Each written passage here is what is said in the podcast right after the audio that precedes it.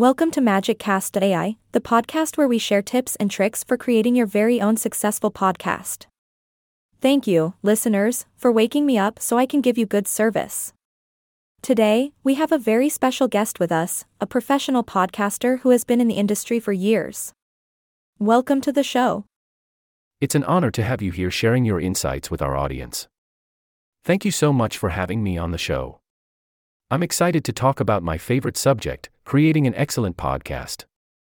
Yes, it is an exciting time for podcasting, with more people tuning in every day. So, let's start with the basics. What format do you suggest for starters? Sure, the most common type is the interview format, where you bring in guests and have a conversation.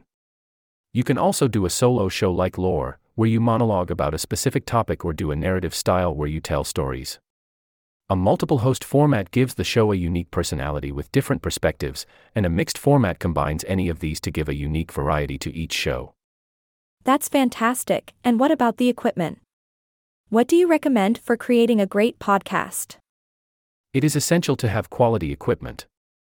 A headset slash microphone and a computer to edit the audio are required. Use tools such as Audacity, Cast, or Zencastr to record and edit your audio, and you may also need to use a program like Auphonic or Temi to enhance the audio quality and generate transcripts of the show. That's great advice.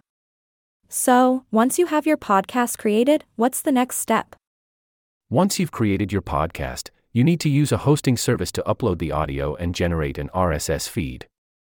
Apple Podcasts is our platform of choice, considering their user base, but there are many hosting services available. Once you've uploaded your content, it is crucial to promote your show on social media, and you can also use guest appearances on other podcasts or YouTube channels to promote your show. That's a lot of work, and it can be challenging to stand out in a competitive market. Do you have any advice for newbies to the podcasting game? Yes, it is essential to remain consistent and dedicated to your podcast. So don't lose hope if you don't have many listeners initially, just keep creating content and improving as you learn. Collaborating with other podcasts in your niche and engaging with your listeners is also vital for growing your audience.